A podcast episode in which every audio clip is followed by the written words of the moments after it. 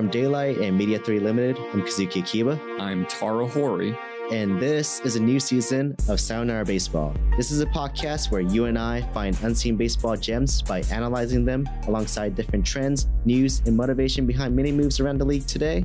And today, in this off-season episode, we discuss the changes happening in the minor league and how that impacts the game.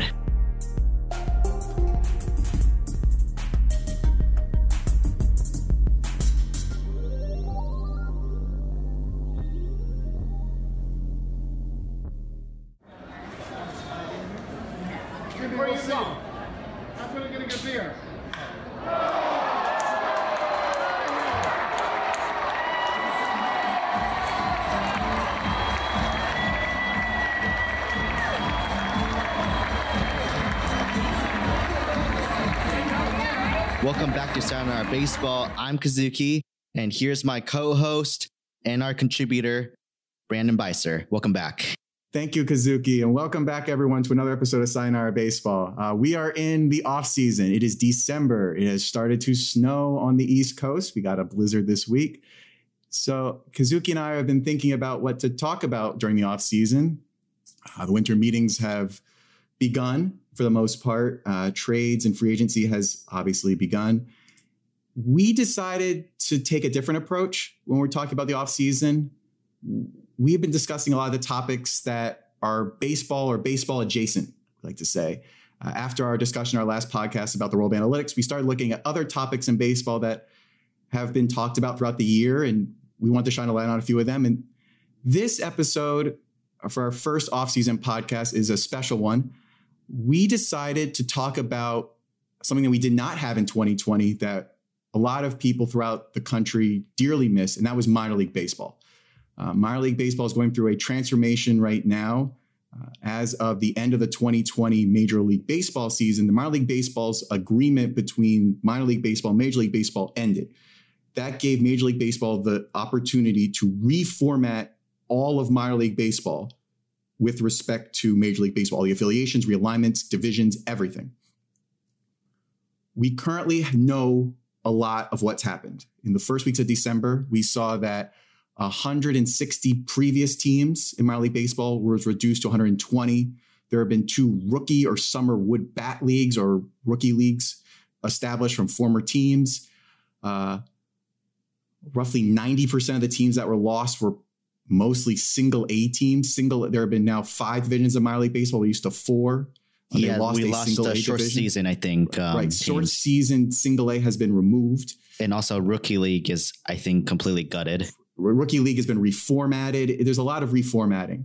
So right now we have 120 teams were invited to join minor league baseball with new affiliations possible. And that's a traumatic change in minor league baseball. And some cities are going without minor league baseball. Some teams are getting minor league baseball they previously didn't have. Some teams are going up, down, a lot of reaffiliations.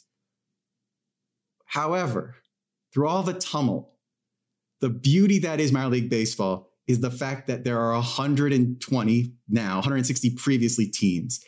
These teams have amazing histories, amazing names, amazing stadium, amazing promotions that sometimes are viral content on social media, but for a lot of people, they are their hometown teams. We are not experts in minor league baseball. We love it for exactly the reason we talked about. The fun team names, the fun games, the fun promotions. Therefore, we decided to do something a little bit different for Sayonara Baseball this episode. Yeah, for this time, we actually brought a special guest who's a major expert in minor league baseball, but also just history of baseball. He just has a huge wealth of knowledge about the league and even other sports. We decided to invite Mr. Todd Radom on with us today. And I'll tell you a little about Todd. Todd is a graphic designer whose work can be seen all across sports stadiums across the country, predominantly baseball stadiums. He is also an author. He wrote a book previously about Major League Baseball uniforms called Winning Ugly, a visual history of baseball's most unique uniforms. In 2020, he was also a weekly guest on Baseball Tonight's podcast with ESPN with Buster Olney as the host of the weekly quiz, talking about different trivia and tidbits for different stadiums and teams. And he has currently published a new book about the NHL called Fabric of the Game, the stories behind the NHL's names, logos, and uniforms. Today, we're going to talk to Todd about the thing he knows best. What makes Minor League Baseball so special from this point of what we see on the field in terms of the designs and the team names and the nicknames? So we'll get into that with Todd shortly. And I hope you enjoy our first guest segment on Sayonara Baseball. Coming up after the break, Brandon and I will be talking with the great Todd Radom.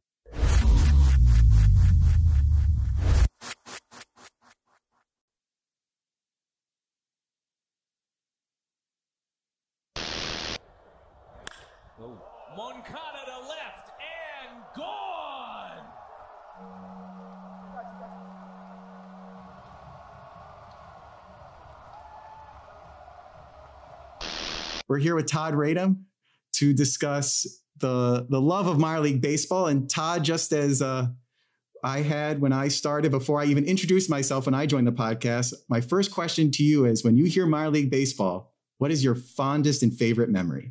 Wow. I mean, just first of all, thank you for having me. Got to say that right off the top. But minor league baseball to me is about fun. I think about times at the ballpark with friends, with my own kids. And it is such a different experience from going to a major league game. And I can't wait to do it again. My real first question is, talk about your history with minor league baseball teams. On your website, the image that first comes up is the Wichita Wind Surge, which is a team that was supposed to begin playing in 2020 that didn't.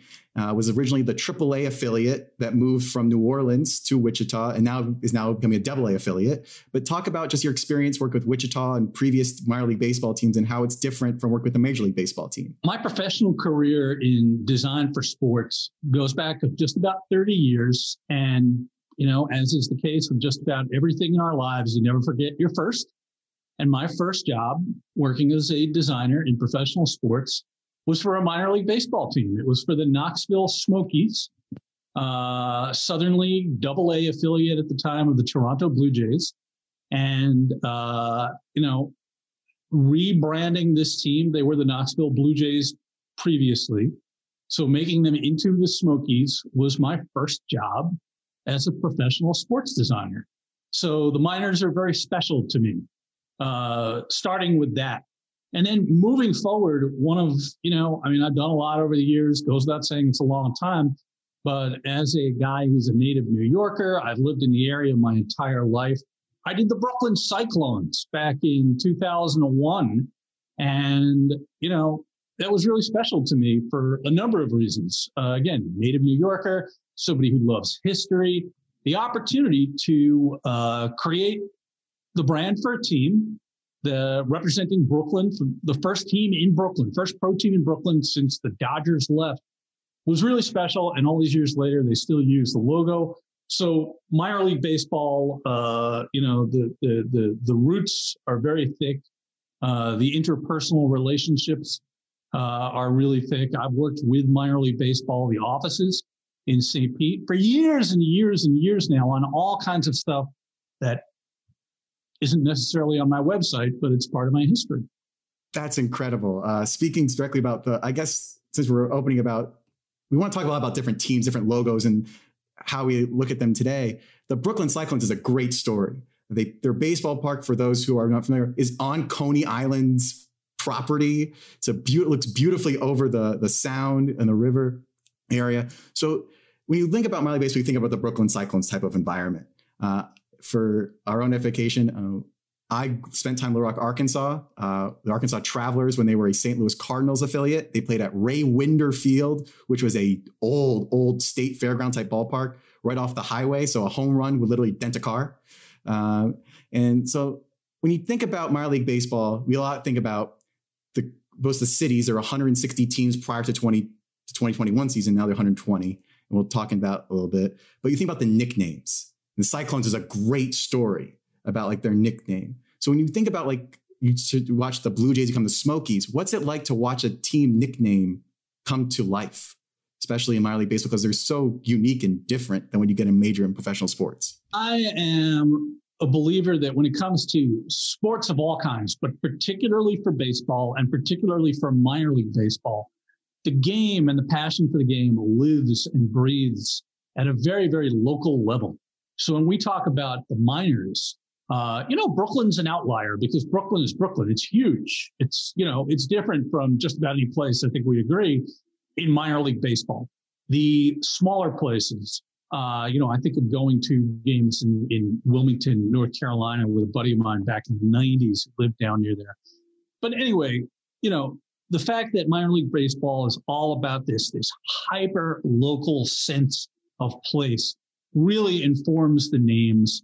It informed the naming of the Cyclones, which I thought was terrific. I was not in on the naming of that. I was on the visual part, but I immediately got it. And, we talk about there's heritage involved and there are crazy names involved. And it's just all fun because, like I said, right off the top, the minors are all about fun. Do you have any particular minor league baseball nicknames that are your favorites? I'm just curious. Wow, that's a good question. I mean, being a history guy and, which I alluded to just a few minutes ago, these old time teams that still exist, the Toledo Mud Hens and Chattanooga Lookouts of the world. And again, when we talk about still existing, knowing that as we're having this conversation, there are a lot of things in flux, some of the crazier, newer names, the Binghamton Rumble Ponies, or, I think that it depends on where this is and what the reasons for those names. And sometimes they're a little bit of a stretch, but I think the fun theme resonates across the board and throughout. And I will say as a visual person, as somebody who does what I do, some names are easier to impart than others. That's part of the discussion as well. Kazuki, I'll ask the same question to you as someone who's learning about minor league baseball now a little bit. What do you think are your favorite nicknames? There's some really out there names that I would never think of. And I hope like Cleveland Indians, now Cleveland baseball team, hopefully could come up with something creative like that. But I want to see the Jacksonville Jumbo Shrimps.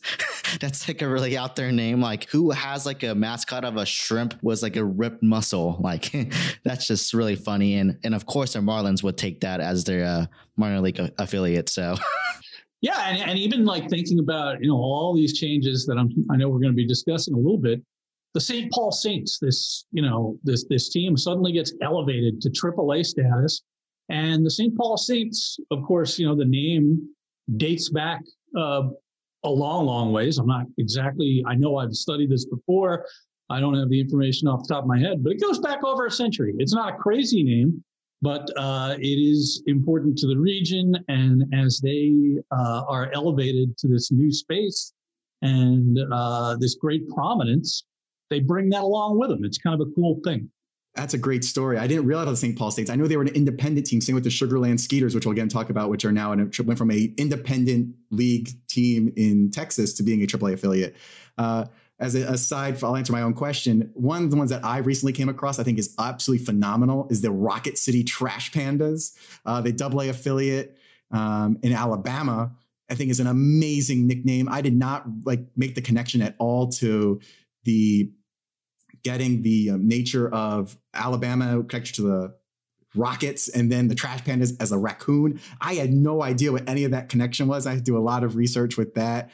Another one of my favorites is the Northwest Arkansas Naturals, just because it's just a great one. And I told this story to Kazuki a while ago, and I'll tell it to Utah and see what you think. There was an interesting essay I tried when I went to college.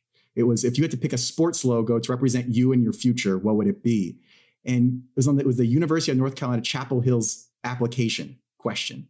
And I thought about this for a while, and I wrote about the Tacoma Rainiers logo. I'm originally from Seattle, which is funny that Kazuki is there now. And I had remember seeing that logo on a billboard as a kid. And I was like, how cool would it be to have Mount Rainier pasted on your shirt? Because Rainier beer, Rainier chips, Rainier everything, the big R. And that was the symbol of my home to me. And that's what I wrote about. And I had to laugh because I wrote that essay and the admissions team at every college I applied to that I had interviewed with remembered my essay. It's no one would ever write about that. And I told them the story. I took it from the University of North Carolina's essay because you're allowed to write any topic. And it was just a crazy thing that someone picked a minor league baseball team as their affiliate. Minor league baseball affiliate as their logo for their future. So I thought it was a great story, and it got us why we're here today. And I think now where it's a good time to bring up what are we looking at the change in minor league baseball. Kazuki and I alluded to it in our opening, where 160 teams started the year. We're now at 120. AAA looks very unbalanced. There's only 10 teams, West Mississippi, and 20 are East, which is, that's not going to work. Double A looks somewhat stable, I'll say. I'm curious for your opinion on that. But Single A got just gutted. The California League is what happened.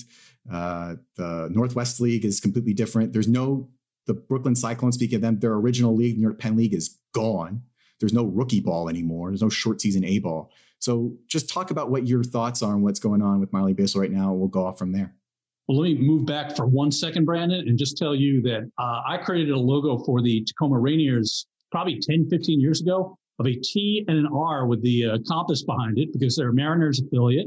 And it's my own initials. So I've always been, very fond of that. But anyway, to answer your question, yeah, I mean, this is a time of great flux. And when we talk about the fact that the minors are all about, community, the most grassroots experience, certainly, the affordability, taking your kids to a game and having that kind of access. It is incredibly sad to see the elimination, certainly, of leagues that have existed for so long, of communities that are going to be very, very hard hit by the lack of baseball. I have to say, I looked at a map of what we're looking at and what you just discussed. And there are voids that exist now where baseball existed in places that are not going to exist in the same form going forwards. So, it's tough. I mean, I think about places like Lowell, Massachusetts, that are losing a team. But anyway, I think like everything, we're going to need some perspective to see how this shakes out. It sounds somewhat counterintuitive to the narrative, but I do think that there is going to be some stability that will be baked into this new system. You have, what were affiliations that were negotiated every 2-4 years, whatever they were. And there was a lot of flux in certain instances. The really stable relationships that define certain franchises, Rochester, for instance, which was a Baltimore affiliate for so many years and then a Minnesota affiliate for so many years. I think going forward, what I'm trying to say is that you're going to have 10 to 15 year guaranteed relationships with some of these parent clubs that I think will be good. But for the short time, we mourn, we look at at that map and we see voids. And I don't think there's any other way to view it. It's kind of interesting that you bring up the whole void thing, because I feel like with the whole COVID pandemic, it's like baseball is obviously reflected by the economy, and I'm in the media world. I work part of the Walt Disney Company, and we're losing a lot of our own TV stations, which are like local TV. So it's like essentially you're losing your local presence all over that because they're consolidating everything into one, one umbrella. And I think it's kind of frustrating for people who doesn't have that, because Major League Baseball teams are usually located in major cities. So people who lives in these local rural area, they essentially lose their entertainment. And if I can interject, I think that, because I think it's important to bring up right now, people who work in your industry, people who work in journalism, local newspapers that still exist, it is no different from the people I know who work in minor league baseball. These are the people who want to get into sports, and they sleep on couches. They pull internships, which are less than financially rewarding. Let's just say that. They pull tarps, they sell tickets, they learn the game from the ground up. And this is the grassroots. These are the true believers. These are the people who make the sport what it is. And, I know so many of these people, and I've heard so many stories, and you'd hate to think that the opportunities are not going to be there because there are less teams. I know, as we all do, enough, MBAs in the world, and it's a little bit different having an MBA running a team as opposed to somebody who worked their way up from, again, pulling tarps, selling tickets, knowing this business really from the roots. So that's sad too. I mean, there's a lot of levels of this instability, and I think it's important to point out the fact that minor league baseball as a construct, as we know it now, dates back over a century. Change is hard. Change is really hard. And when you see people, affected by changes like this, that their entire, their footings are just, eliminated from under them. It affects us and it affects our communities that are affected in very personal ways. I couldn't say it any better. Like, it affects our communities in a very personal way because, as both of you have pointed out, when you look at a minor league baseball team, it feels like a reflection of your community. Like the nickname carries weight in your community. The team carries weight in your community. I grew up mostly in Vermont, and there is no more Vermont Lake Monsters. They do not exist. And I remember watching the local Burlington Free Press cover the renaming of that team from the Vermont Expos to Vermont Lake Monsters, and to see Champ's head just peek over the brim was before like virality was a thing on social media. Like, that was a viral moment in Vermont to watch that logo just be unveiled. And it's sad to think that team doesn't exist anymore, because that was, like you said, it reflected everything. It was like a great story about the Lake Champlain. It was reflected in our team and our community, and we don't have it anymore. And now closer to home with the changes that have gone on, one of the first minor league baseball games I went to when I moved to the East Coast was a Trenton Thunder game. The Trenton Thunder went from probably the most notable Double-A team in the country to a summer wood bat league, and now I think they're in agreements with that. And like, I remember the story on ESPN a couple years ago about Rookie the Bat Dog. I mean, we're losing something big here. To your point, we're losing something big, and I'll tell you right now, I got an email just within the last couple of hours from a friend of mine who lives in Troy, New York. So this is outside of Albany, who is not a sports fan, but, we go back and forth. I've known the guy for a long time. And he said, we're losing the Tri-City Valley Cats. He's like, why is this, Todd? What's going on? So it's, the three of us are having this conversation. We understand. We have some background in sports and interest in it. But, to somebody who is, just part of, very proud of where they live, and a taxpayer, it goes without saying that in a lot of cases, taxpayers have funded these facilities. It's a hard thing to explain. And, it comes down to, this kind of, we get into this kind of gross, economic discussion, which is not what minor league baseball is about. Listen, everything's a business, but yeah, it's a really hard conversation. And Brandon, as you said, like Trenton was, it's the state capital of New Jersey. It's a significant size market. At one time, it was a nice day. I mean, I've been there many times. So yeah, it's a hard thing to sift through in so many ways. I will say, like I said, I think it's now called Arm & Hammer Park, which is, again, great. Arm & Hammer is based in the area, which is a really interesting kind of nugget. As much as you talked about some of the downsides of this, you did mention one thing that I really didn't understand, and I'm curious if you could explain a lot longer. The affiliations were like these very sometimes quick things. Like, you go from one to the next and very quick. Like, I think of a team that, like Arkansas Travelers, where I grew up in Arkansas, they were the St. Louis Cardinal affiliate for like 30 plus years, which is unheard of. And then they jumped to the Angels and they jumped to the Mariners. And how does that? So now they're expected to have much more long-term agreements compared to what they did before. Is that considered a benefit, I presume, compared to what previously happened? I suspect it depends on what your franchise is and where you're located. And, one size does not necessarily fit all is what I'm trying to say. But certainly, in terms of planning, listen, if you are, there were teams and, there was always this dance, this musical chairs thing that went on when it came time to renew affiliations.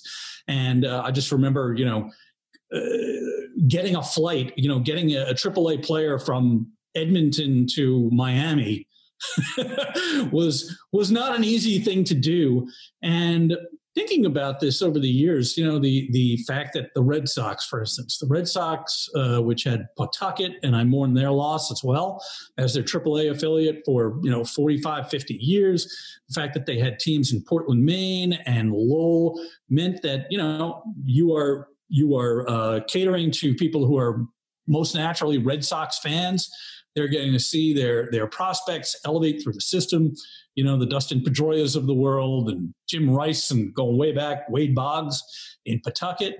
So, the fact that the geographic alignments are now going to be a little bit better people in the Twin Cities, for instance, if you're a Minnesota Twins fan, you can go see your best prospects 12 miles away or whatever that is. That's kind of a cool thing.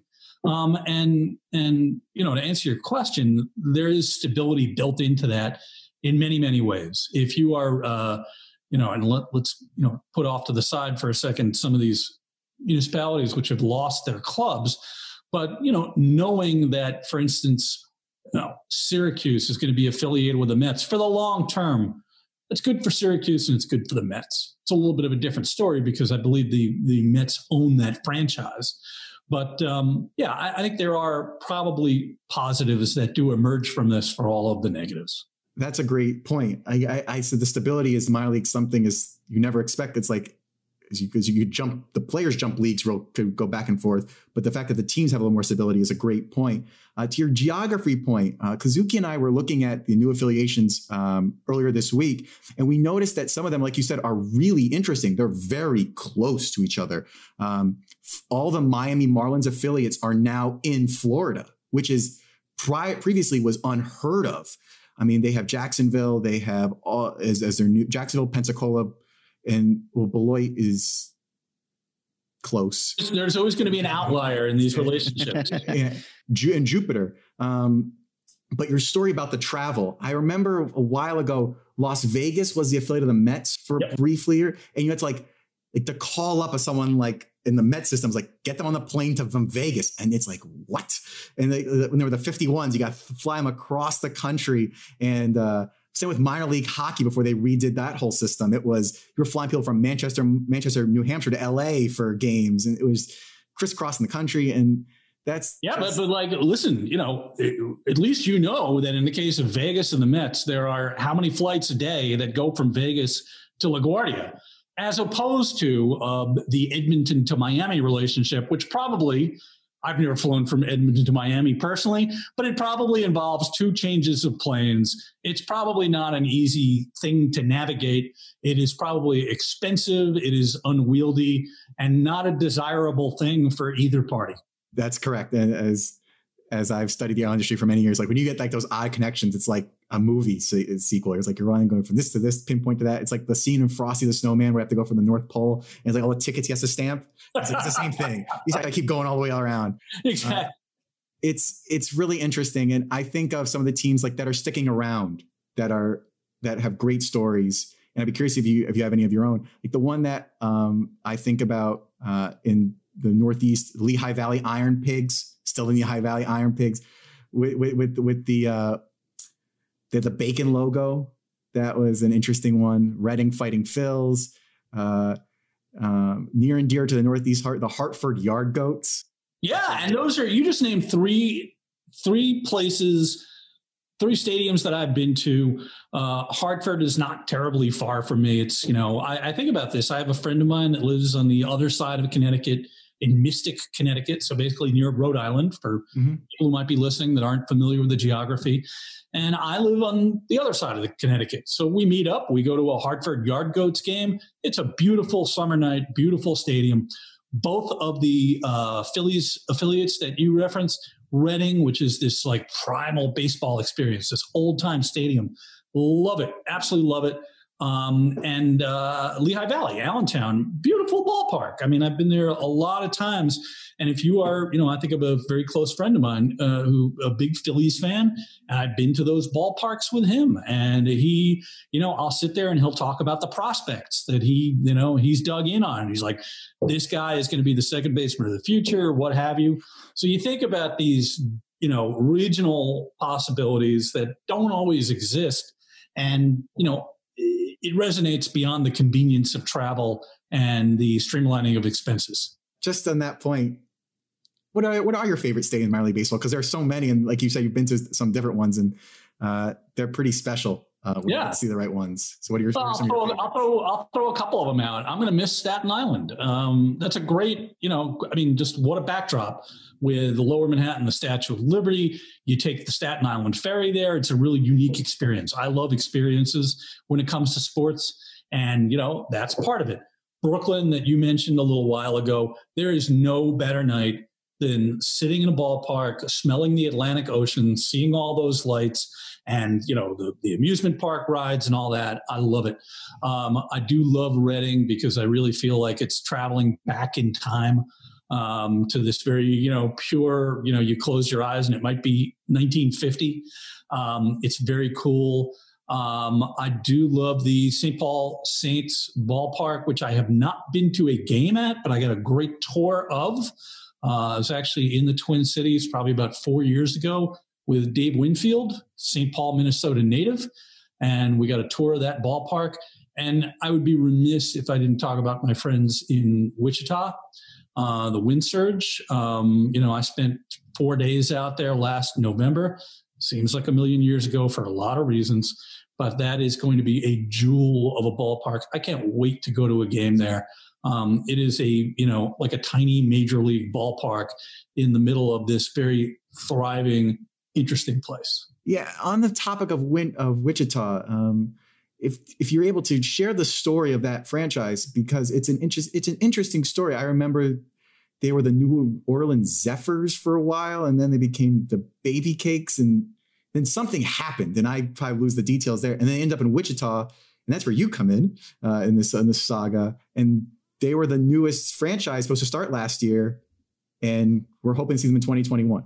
Yeah, I mean, so just, to sum it up, not a great facility, I guess, in New Orleans. I never visited, but this was my understanding. New Orleans is an interesting kind of a place.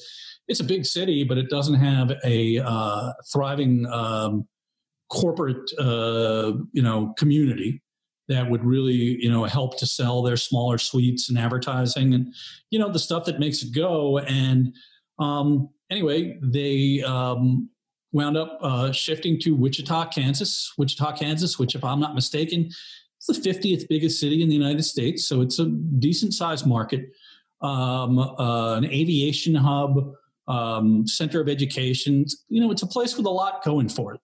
And a place with a long history of baseball, of collegiate baseball, of various minor league clubs along the way throughout history, Texas League. Anyway, I was brought into the process by the late Lou Schwechheimer, who was, owner of the, we'll talk a little bit more about him.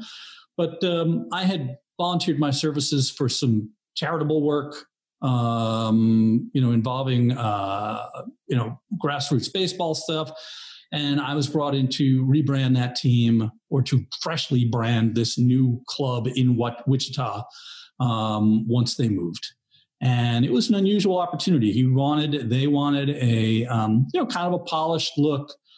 Something a little bit more, if you know what I mean, major league, kind of like the Cyclones in a certain sense, something stable that would stand the test of time, be around 20 years or so. Well, here we are. They built this beautiful stadium. Of course, was supposed to be a AAA team. For people who are not familiar with the story, Lou, who was just, baseball lifer, loved the guy, contracted COVID and passed away during the summer. And, I'm thinking about being with him in Wichita and that group, such a good group of people, back in November, with all of the optimism in this world for this venture, ballpark, bringing people in there. Our worlds have changed in a lot of ways. So anyway, Wichita will now be a AA affiliate of the Minnesota Twins. What a great organization. I'm close to the Twins in a lot of ways. And I think it's a very, very good fit, but a different kind of fit. And, I guess that organization will go into 2021 in a little bit of a different way that they envisioned. But I will say that I think the city is going to embrace the team. They will love this ballpark. I mean, just unbelievable. And, the memories that will happen there would not have happened and will not happen without Lou Schwechheimer and without the people in that organization. And it's a meandering path. And I'm meandering here in a little bit but, it's going to be very meaningful when it does happen and everybody is together again. That's a great story. I remember reading the story about how he did pass away from the contracting coronavirus, which was really sad because he never truly saw this dream that he had built. He wanted to own a team so badly, and he owned it. He finally got his wish, and then unfortunately, terribly, he passed away. Well, and I would say, you know, Lou was this guy, and his stories were just unbelievable. He is one of those people that I referenced earlier. Started out as an intern with the Pawtucket Red Sox, a Rhode Island guy who, you know, was affiliated with the Pawtucket Red Sox for years and years and years. Wound up being a partial owner, blah, blah, blah. So, but a baseball lifer, you know, he would talk about pitching coaches from the 70s and all this stuff, and, you know, a real baseball man, and, you know, went out to Wichita to, you know, sell this vision, which was not an easy thing. You guys know how this is, you know, if a community invests a lot of money in a stadium, it is not always, you know, a sweet process. So he had to get out there and be a salesman for baseball and for this ballpark, and, you know, first class all the way. I miss him every day. And I do think, again, that his vision and the vision of the dedicated people who were his partners and friends and loved ones who are still with the ball club, that will be borne out. It's going to happen. It's like, I really hope the best for them. It was such a cool story to bring that franchise to Wichita, a team that, like I said, had a franchise, lost it, and now they're there again. And hopefully, I guess they'll be part of what maybe the new Texas League. I'm not quite sure. We none of us are quite sure. But it's just interesting. It's interesting you talk about the stadium being like this really cool environment. We talked about previous stadiums that are really special. During the pandemic, one stadium really came alight to me. What I thought was so cool was, I'm not sure if you heard this story, but the minor league affiliate, a Double-A of the Marlins, Pensacola Blue Wahoos, put their stadium, and it's currently still available. Like, I'm looking at the listing for our listeners. I'm looking at the listing right now. You can rent it on Airbnb. You can go out and rent for $1,500 a night the experience, the ultimate baseball experience of staying at the Pensacola Blue Wahoo Stadium in Pensacola, Florida, overlooking the Gulf of Mexico. You get a 10-bedroom in the clubhouse. You can use the field. The reviews are incredible about, like, this is the most I've ever had in my life. I mean, like, I remember trying to walk on, like, Citizens Bank Park grass and getting yelled at. And to think about, like, I could stay at the Pensacola Blue Wahoo Stadium and have, like, modified. We play on, Kazuki and I play on a very, very lovely softball team in New York City. It's like, we have, like, spring training in Pensacola. It was like, it'd be really fun. It was like, we floated that idea by a bunch of our friends. I was like, we wouldn't do it, but you can't imagine this. Like I think of the settings for some of these stadiums we talked about earlier. Now we brought up again, like, the ones by the highway. Like, you can't beat the ones by the highway. The one that I think of, again, I think it's now Lados Field, but it's Cal Ripken Field to me. Is yeah. I drive past there on 95, and right, you know, right off 95. You can't miss it. For all of our listeners who drive down 95 between Philadelphia, Washington D.C., before you get to Baltimore, look on. If you're traveling the southbound lanes, look to the right. There's a baseball stadium right outside of Baltimore, and the Aberdeen Ironbirds looks like a driving range net just sits right. Net, right, and I mean, two things come to mind. Number one. If the most resourceful marketers and ingenious marketers maybe on earth are minor league baseball people, right? So we are faced with a pandemic and they are not going to have games, but there are movies taking place, socially distanced meals on the infield in places, the Airbnb story that you're talking about. And then the other thing that comes to mind with this weirdest of years and seasons was a minor league baseball ballpark got, you know, thrown into the public consciousness of baseball major league fans because Buffalo graduated to the major leagues for the first time since, you know, in over 100 years. And as I call them, the Buffalo Blue Jays got a chance to show off Salem Field, which is a terrific ballpark. I went to a game there with a friend. I was giving a talk in Buffalo, I think in April of 2017. So I went to, you know, it's maybe like the second game of the season. So if you go to a baseball game in Buffalo, you know, on April 10th, you're going to get some weather, and we got a little bit of weather, but a great ballpark. And again, catapulted into major league status. It was so cool to see, hard by a highway, that if you drove a few miles, you would be on your way to Ontario. So there you go. Yeah. And I think this is a great segue into like the fundamental, right back to the final minor league baseball. And when I originally reached out to you about a month and a half ago, I wanted to talk to you about what I think is one of the coolest things in all of sports, let alone baseball. And that is the Copa de la Diversión, the Latin heritage nights and seasons and promotions that minor league baseball does. For those who don't, I'll let Todd explain it further, but every minor league team picks a reflection of themselves in a Latin heritage feel.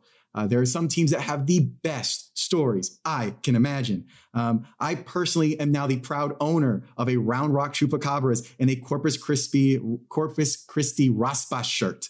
Just because, like, how many times could you get a shirt that has a big, like, Italian ice-looking thing on your shirt and everyone asking questions about it? So it's just one of the coolest things ever. I never got to go to one of the games, but I remember we had, like a fantasy draft of the best logos and nicknames a couple of years ago amongst my friends. If you could talk about that and what you know about that, that'd be great. Cause it's just like a really unique promotion that minor league baseball does that other leagues have caught on to, but no one does like minor league baseball. I think you summed it up pretty well. I think you got it. But I think it also, you know, it dovetails with a couple of things. It dovetails with the fact that, as we have been seeing throughout this conversation, you know, minor league baseball teams are so integrated into their community. And I love the fact that, you know, there are some stories within this program that are so hyper local that you love it. I mean, I'm not from any of these places, but, you know, hearing what this is all about and knowing what it might mean to the community, it's pretty cool. The looks are cool. And I think it's really important to point out the fact that, you know, minor league baseball is, you know, it's unique in a lot of ways, but one of the things is that you just kind of have to stand back and consider is the fact that you're not selling players so much because the players come and go. You're not necessarily selling the history. You know, the New York Yankees can sell history that, you know, those pinstripes connect Babe Ruth to Mantle to Jeter and beyond. But if you are, I don't know, any of the teams that are participating in this program, you know, you really have the opportunity to, what I say would be sort of like expanding your sense of identity and your sense of expression almost as a team and as a community. And this program does that in a very meaningful way and in a fun way. I think that's a great way to sum it up. I never thought about it, like you said, when you're selling minor league baseball. The players come and go very quickly. Like, I can't think of many times where the players really stick around more than maybe 1-2 seasons at most, and regardless of the league level. No, I mean, I think of, like, you hear about many players will stay in the minors for years and years and years, but they're not with the same organization. They'll bounce around. They're not in the same group. Like, I think of growing up, like, in Double A in Arkansas, we call players who were there maybe 1 or 2 seasons, but they made it to the Cardinals by the end, and we can remember, like, oh, I made it to the Cardinals. And it's just fun to realize that, like, I remember also, like, you get the injury rehab assignment players that come back and they're there for, like, a game. Like, Aaron Judge played for Trenton for a game. Derek Jeter played for Trenton for, like, a game. And it's, like, a big deal. Yeah. Manny Ramirez, you know, with the rehab assignment. And I think it was Pawtucket losing his diamond earring and, you know, them having to stop the game to look for it. In the So these kind of stories, though, yeah, I mean, that's the thing. And we talked about it a while ago in the conversation. The affiliations in many cases kind of come and go. I think about the fact that I saw, you know, Johnny Damon play in Wilmington when the Blue Rocks were, you know, Royals affiliate. And, of course, you know, his career bounces around. He gets known as, you know, one of the Red Sox who ends the curse in 2004, has some stellar seasons with the Yankees, blah, blah, blah, blah, blah.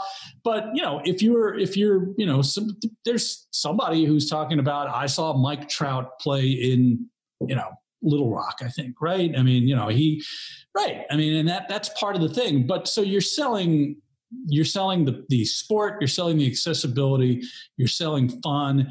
And that's not a stagnant or static thing. It's so cool that you brought, like, let's have selling fun. Cause, like, they call it the fun cup for the Copa de la Diversión. And I just love that. I think that's a great concept. I'm curious to hear what Kazuki says, because Kazuki, for just his background, is from a much larger city than I grew up in. He mostly had the Dodgers growing up in Los Angeles. So as like you, Kazuki, as you grew up, like what was your impression of baseball? And now Todd and I have really kind of gone backward about like all the things that we experienced from traveling and visiting them. You know, for me, because I'm originally from LA, like I had the Dodgers, you know, in downtown, and you have the Anaheim Angels back. I still call them the Anaheim Angels. They're not the Los Angeles Angels of Anaheim. That is just some bogus right there. But I've never had this whole presence of minor league baseball until like I saw a bunch of Japanese programs. Like there's a former WBC Japanese manager from 2017, Hoshino, like going to different minor league game and actually showing how exciting it was, like, you know, to show a stark difference between a major league game and a minor league game. Like if you go to any minor league game, they have some sort of entertainment every single inning, like during the breaks, like whenever they're warming up, like there's some people like dancing and there's some like hot dog eating contest in the third inning. Like it's just, I had this impression of, wow, like this is like creating some buzz and excitement. And so I was kind of like trying to like ask a question of why do you think Major League Baseball kind of lacks that type of like fun and like excitement, like the minor league kind of promotes in all of their local communities? Well, and you don't have the traffic that you might have at Dodger Stadium. Let's just say that as well, right? Yes. But, you know, here's the thing. If you are the Los Angeles Dodgers, defending World Series champions right now, let's just put it that way, you know, you've got Clayton Kershaw, who finally breaks through, who has been a member of that organization for so many years. He came up through their system, future Hall of Famer. You know, he's been there for all these years. Basically, what I'm trying to say is the LA Dodgers are about Kershaw and Sandy Koufax, and they're about Jackie Robinson, and they're about Brooklyn, and they go back to 1890. And there's this thread of history that really matters. And you're selling a, it's just a different kind of experience, I think. That's it. Whereas if you are, I don't know, Bakersfield or, you know, pick a Dodgers affiliate, you know, again, Vero Beach back in the day, right? You're see the stars of tomorrow, have a hot dog and a beer, enjoy yourself. Your parking is free. A ticket is $3. It's just like, you know, it's completely different. It's a completely, you know, it's the same game. And, you know, you talk about, I remember going, you know, I was involved with the World Baseball Classic, for instance, from its inception, right? Since before its inception. I remember the first meeting on that was in 2004. I went to the first WBC down in San Diego in 2006. And, you know, it's a different game. It's baseball, but it's different. One other thing along this, and I would love to go to a game in Japan someday. I never have. I had the opportunity to go to Cuba in the late 90s, right? And I'm seeing baseball, and I'm seeing how kids even, you know, warm up. And it's baseball, so it's this thing that's incredibly familiar, but it's a different form of baseball. The minors are a different form of baseball from the majors, just as, you know, extrapolated on down the line to Little League, I guess. It's interesting you bring up the concept of international baseball, because during the pandemic this year, the entire baseball community in North America was introduced to Korean baseball. Yeah. And if you could speak on your experience of like, of being a part of the world baseball community, the classic itself, like you said, like, it feels different. Like what really feels different? Because like, I remember watching Korean baseball, there was not only fans, but I remember hearing the stories about like, they have dances and it's like, it sounds like college football more than. It's a cultural thing. And that's a great example. Like, you know, you go to a college football game, it is a very different experience than going to an NFL game. And just, you know, being at that first WBC, there are fans from Mexico or you know, it's like watching a World Cup game. It's culture, right? I mean, culture is the most important thing that you know, defines so many parts of our lives, and it's a great thing, right? I mean, it really gets right into the heart of this conversation.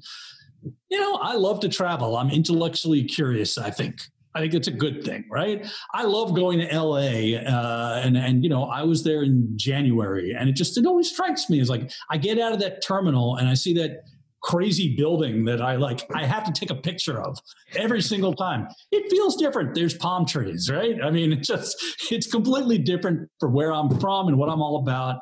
And I think that with the international baseball experience, it is, again, there's something that's so familiar about baseball. There's three outs, but the way the game is played, the culture that surrounds it is so different. It makes me think, and, you know, it's a cool thing. So we have about a little bit of time left with you, but before we get to our last closing segment, I want to talk about your most recent book that's being published, your Fabric of the Game, the stories behind the NHL's names, logos, and uniforms. Kazuki knows, and Kazuki and I are both talking about, I have become a very avid hockey fan. Kazuki's becoming a hockey fan. And we're just curious, like, how you got involved with this, because this past year has been one of the greatest things as a hockey fan, being from Seattle. We have a team, we have a logo, and I am super excited to watch the Seattle Kraken. I'm looking for listeners. My background on my computer is the new logo. I am so psyched about it. That release video is amazing. So talk about just briefly about getting involved in that project, because it's not baseball, it's hockey. And like your favorite logos or any stories that you came across in your work. Yeah. So, I mean, you know, I've worked in all sports along the way. I've done a lot of work in baseball, no question about it. But, you know, I've done work with the NHL I'm old enough to remember the World Hockey Association, and having gone to, I used to live a block from Madison Square Garden when I was in college, and I would wait until the second period got underway. You could scalp a ticket really cheap and get into a Rangers game. And anyway, the book Fabric of the Game, the stories behind the NHL's names, looks, you know, uniforms and logos, was an opportunity for me to collaborate on a project with my buddy Chris Creamer from sportslogos.net. We've been talking for years about coming up, you know, doing something. And this just seemed like the right thing to do at the right time. We worked on it for 3 years. The project began really in earnest with me traveling to Toronto. I'll tell you exactly, I went to a Yankees-Astros playoff game at Yankee Stadium. And from there, the next morning flew up to Toronto. We visited the Hockey Hall of Fame Resource Center, which is the, you know, repository for history. It's where the Stanley Cup is kept, right? And, you know, old jerseys and sweaters and, you know, pucks and all this stuff. So, you know, as he says very eloquently, he says, you know, and I feel the same way. We know the Toronto Maple Leafs, for instance, are blue and white. Well, why are they blue and white? And why are they called the Toronto Maple Leafs? Every team has a story, including your Seattle Kraken, right? So we decided to dig in, and we explored every team in the history of the National Hockey League, including the Montreal Wanderers, who played a handful of games in their first season. Their arena burned down, and they were consigned to history, right? So they're in there. There are these teams that played a single season, the Philadelphia Quakers, right? and there's stories to be told. So it was really cool to look into it, to find out more than, you know, I ever knew. And we even, you know, we literally, the book went to press sometime in May. The Seattle Kraken, we know, are going to be, pardon the pun, unleashed. At a certain point, we get the heads up. It's going to be this week. We literally say to our publisher, stop the presses. We allotted 2 pages for the Seattle franchise. We included them in there.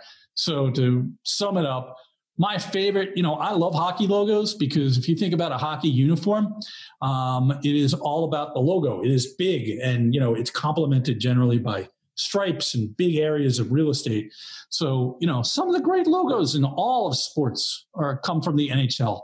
The Montreal Canadiens, CH, right? It dates back over 100 years, connects all of these great players, championships and all that. But think about the Minnesota North Stars, the Hartford Whalers, which is every design dweeb's idea of the greatest logo in history, because it does a lot with a little. It's got a Wales fluke. It's got a W for Whalers. And there's an H hidden in the middle.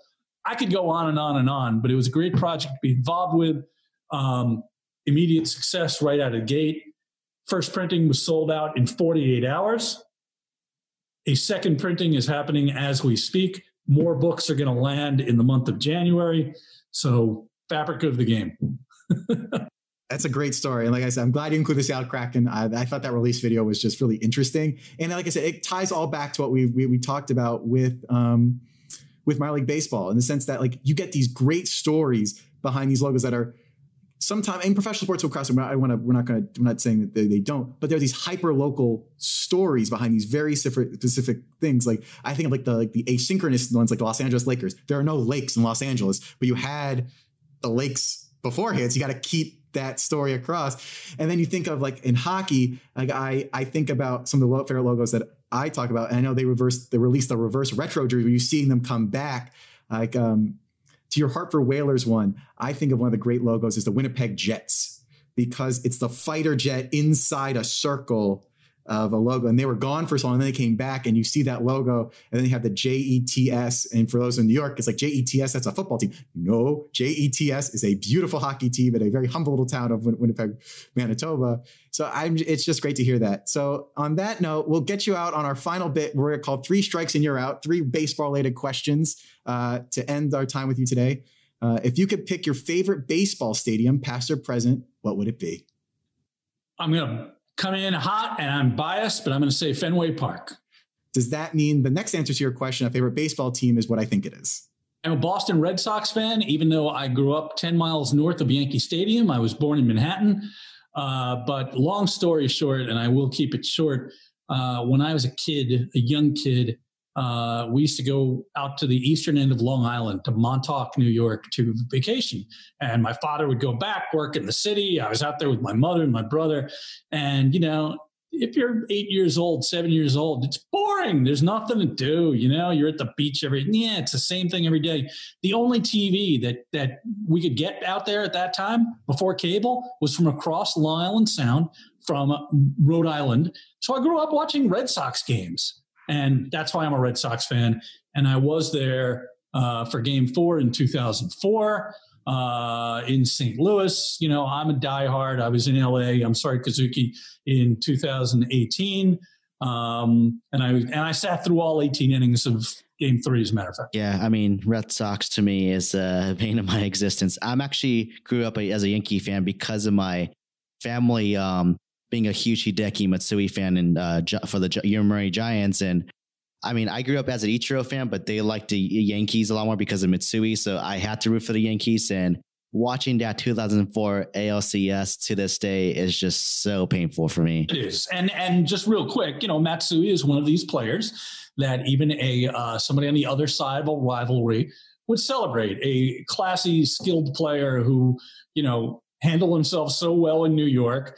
You'd love him, and I would have loved him on my team, but he's like the perfect stoic Yankee eternally for me. He was clutch, and the funny part is, if you look at the stats of that series, like when he stopped hitting, no one was hitting. Like they were just done. They just died after that Game 4. Dave Roberts, man. But you know, that's a whole nother episode of this. Actually, it is game by game. Yeah. Our third question is favorite baseball player, past or present. Wow. Favorite baseball player. I have no one. I'm going to totally no. And, you know, part of it is because I know some players personally, friendships with some guys. I mean, you know, they're your players who you love growing up. I loved Carl Yastrzemski. I loved Dwight Evans. Dwight Evans should be in the Hall of Fame. He is a Matsui-like figure. Kind of this stoic guy who just went out there, got the job done, was dazzling defensively, was an offensive juggernaut for a short period of time. He kind of gets forgotten. So, you know, you start with that. And then I will say, like, you know, like anything else, I've worked in the game for 30 years. I've met a lot of people. You know, I'm kind of humble brag to some extent, but you stop becoming fans of individual players, and you root for people to some degree. It's kind of weird, but yeah. You know, like, it's kind of funny that you mentioned that, because that's how I feel with all the teams too. So like, I would say I'm a Yankee fan, but I have like all these respect for all these teams because I know their system. It's just so interesting to look at it. Like Tampa Bay Rays, I love that team a lot because of how well that's built. Red Sox, they have a great draft like pick, and, you know, you got to respect Mookie Betts and all the great outfielders they had in 2018. How they picked it up together. Like, you know, that was amazing. And Dodgers, like, you know, not really my team, but I respect that team. Like, it's well built from the minor league and up. Like, you know, you just have to root for like the system and how well it's built. Yeah. And I went on a limb and just assumed that since you were from LA, that you were a Dodgers fan. So I apologize for that. Not a horrible transgression, But yeah, I didn't have a dog in the fight watching the World Series this year, as weird as a World Series it was. But I was happy that Clayton Kershaw, won. I mean, they're, Seager, there are stories. And I think that as a creative individual doing what I do, as a designer and as a writer, you look for stories that can be told that really resonate. And it does kind of hit back on this local level. And you root for some guys that as players, even if you've got no affiliation with an Andrew McCutcheon, you like the way that he is. And you root for, Ichiro Suzuki. My goodness. I mean, there's no better example. Thank you for mentioning two of the cities that I've lived in. Pittsburgh, PNC Park, Andrew McCutcheon, saw him play there. Great. Ichiro, Seattle. Great. And then, as any baseball fan would like to know, got to do the golden sombrero, the fourth question. If you could think of someone that we should talk to next about baseball, or as I call baseball adjacent topics, who would you recommend? You're putting me on the spot, guys. You're putting me totally on the spot. I might have to we should take this conversation offline, because there are people who are names, but then there are people who you might not know who even better would be a great sequence that you would have no idea. I have a couple of people in mind that I will mention after we finish here. Oh, that's great. And I have to admit, I took that segment from a very fun ESPN podcast into That's What She Said with Sarah Spain. She calls it the Spanish Inquisition. 10 rapid fire questions at the end. And I like the golden sombrero. It's, it's perfect. I thought about that, but she's very clever of how she just does that. And I appreciate the deference, because we were just curious, we found about your work through Baseball Tonight and your logos that we see all the time. I'm wonder what else. And we had a great conversation. So thanks to you, Todd, for joining us today. For everyone listening, you can find his work at toddradom.com. You can find his book, Fabric of the Game, online. Well, it's able to be printed now because it's in such demand. Todd Radom, thank you very much for joining us today. Thank you. Max, thank you. What a great conversation. It was a lot of fun. We love baseball. We love the minors. Here's to better times ahead together. 2021, nowhere to go but up. That's it for this episode of Sayonara Baseball. This episode of Sayonara Baseball is hosted and produced by me, Kazuki Akiba, and Brandon Beiser, guest starring Todd Radom. Please check out his latest book, Fabric of the Game, the stories behind the NHL's names, logos, and uniforms at a bookstore near you, as well as on various retail websites. Otherwise, please go to toddradom.com to learn more about him and his work. This episode was edited by Kazuki Akiba, with additional research by Brandon Beiser. Our theme song is by Kay Margus. Sayonara Baseball is a production of Daylight and Media 3 Limited. We'll be back with another episode. If you like this podcast, please rate, review, and subscribe to our podcast, as more people will know about this show. Go to daylightinteractive.com to see some exclusive updates and more about our upcoming shows. I'm Kazuki Akiba. I'm Tara Hori. And this has been Sayonara Baseball.